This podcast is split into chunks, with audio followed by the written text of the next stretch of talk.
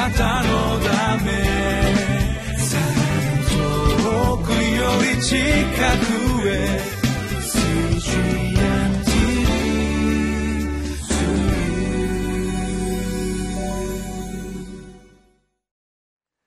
皆さんこんにちは。リビングライフの時間がやってまいりました。私は東京ホープチャペルの牧師の西田でございます。今日の聖書箇所はイザヤ書34章。1節から17節の御言葉です。テーマはえ悪者に対する裁きは正しい者のためのものです。ご一緒に御言葉に聞いてまいりましょう。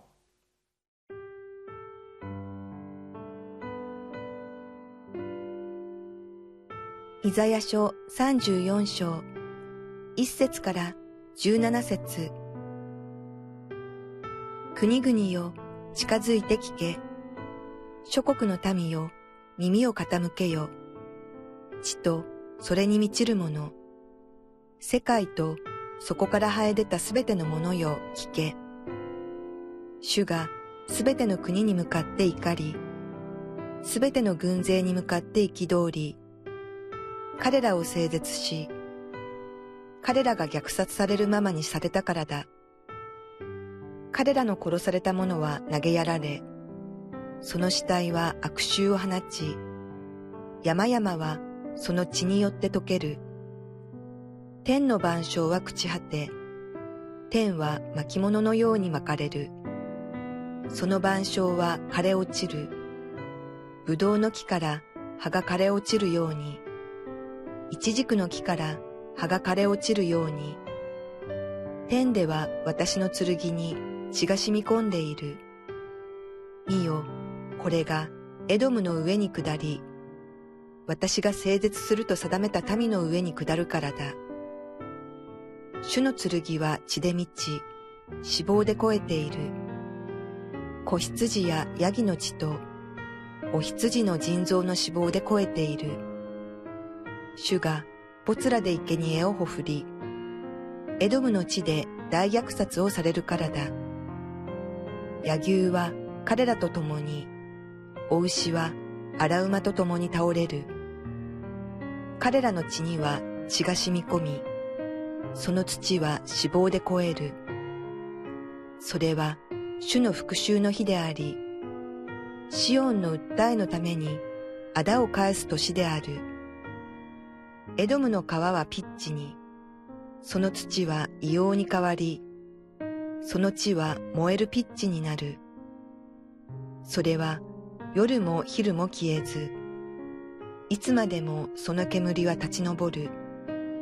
そこは世々にわたって廃墟となり、誰ももうそこを通る者はない。ペリカンとハリネズミがそこを我が物とし、ミミズクとカラスがそこに住む。主はその上に虚空の計り縄を張り、虚無の重りを下げられる。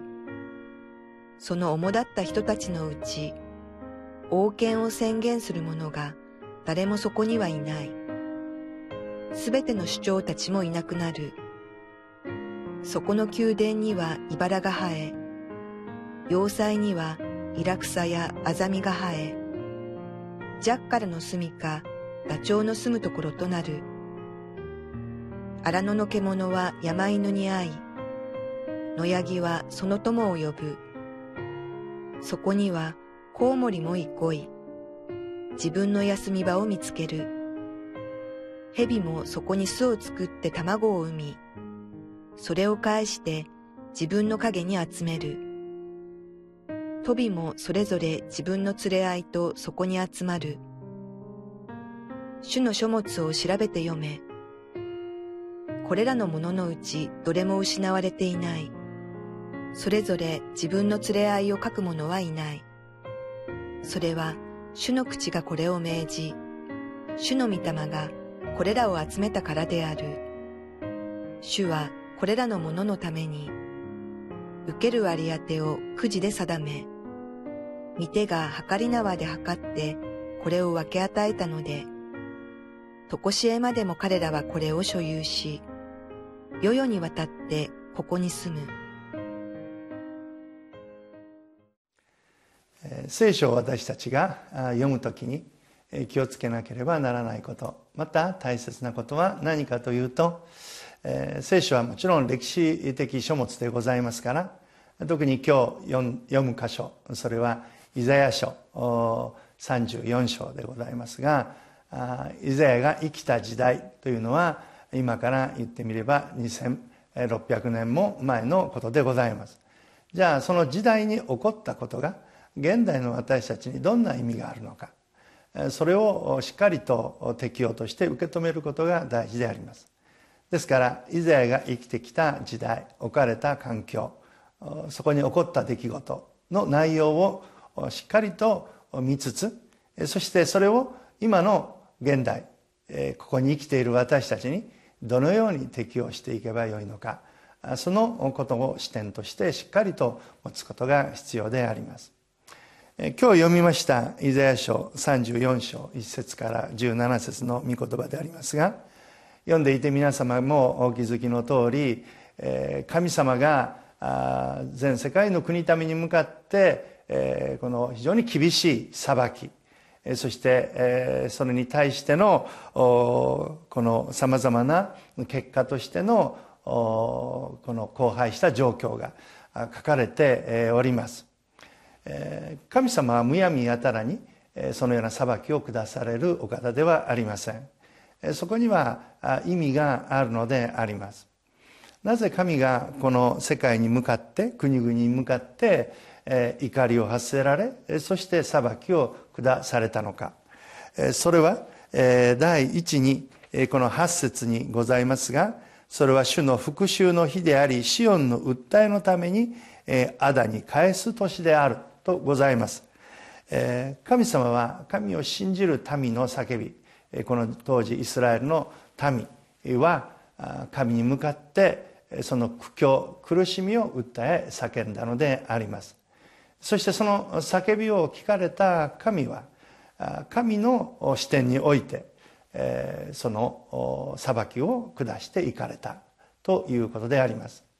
いやもすると私たちは自分の視点で自分にとって良いこと悪いことあるいは、えこのされたことされないことを判断しがちでありますが一度私たちはそれを神様にお委ねしてお祈りしそして神の判断によって全ての適切な裁きを下していただく。そのことが大事になってまいります。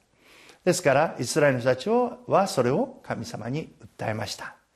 そして訴えたことを神はしっかりと聞いてくださった。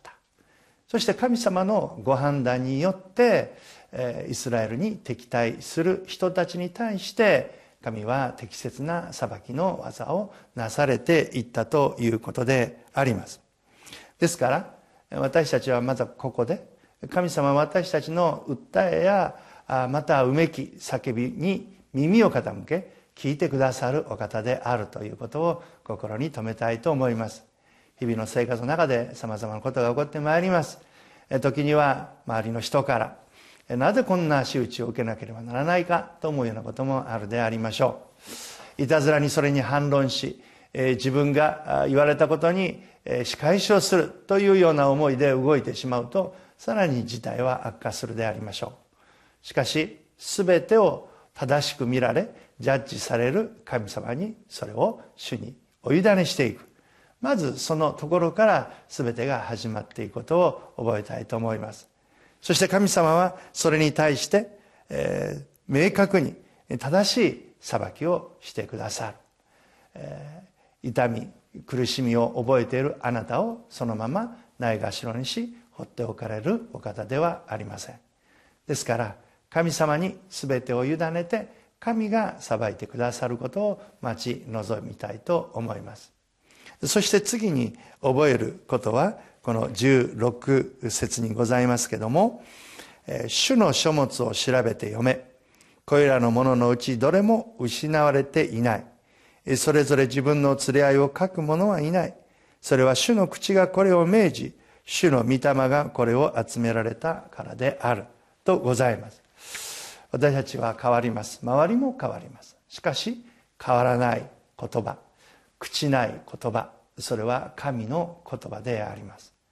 ですから置かれている状況が刻一刻と変わる中で変わらない神の言葉に私たちの意識を思いをフォーカスしていくことが大事であります。そして神の約束を握ってそしてそれを信じて待つということです。今あなたはどのような状況に置かれているでしょうか。私も信徒生活そして牧師の生活もう35年40年近くなりますけれどもその中でやはり数えてみればいろいろどうして自分がこんなことに遭わなければならないかと思うこともたびたびございました。でもそこで自分が抗えば抗うほど事態が悪くなっていく。その中で私は神様に祈り求める。そういう場に導かれてまいりました、心の中ではいろんな葛藤がありました。でもそれも含めて神様に赤裸々に祈っていくうちに心に平安が与えられ主は全てをご存知だから主の裁きに全てをお委ねしていこう。私たちには神様の支えの御言葉がある。この御言葉を信じて立っていこう。神がもし私たちの味方ならば誰が我らに適することができるかとございます。またイエス・キリストは私たちのためにご自分の命を捧げて私たちを救ってくださいました。そのイエスが我らといつも共にいて導いてくださる。さらには助け手として精霊を送っていてくださる。このような神様の素晴らしいサポートがあることを私たちは信じて生きながら神に全てをお委ねしていきたいと思うのでございます。あなたの上にも神の御手があります。今まだ先が見えないかもしれません。まだ行くべき道が見えていない。迷っている。混乱している。そういうこともあるかもしれません。でも神はあなたと共におられます。ですからこのお方に今日もお祈りをし全てを委ね神を見上げて歩んでいこうではありませんか。神の祝福を心からお祈りをしております。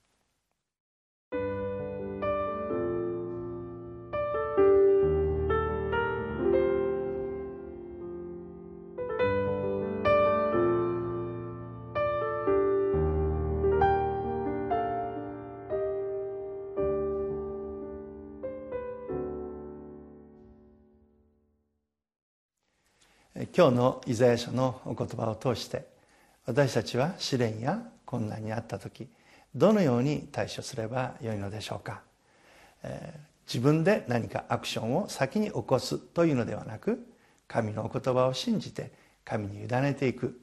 そして神のお言葉を固く信じて立つということが求められます。神がそのように今日もあなたを導いてくださるように一言お祈りをいたしましょう。愛する神様どうかお一人一人の上に神の助けがあるように。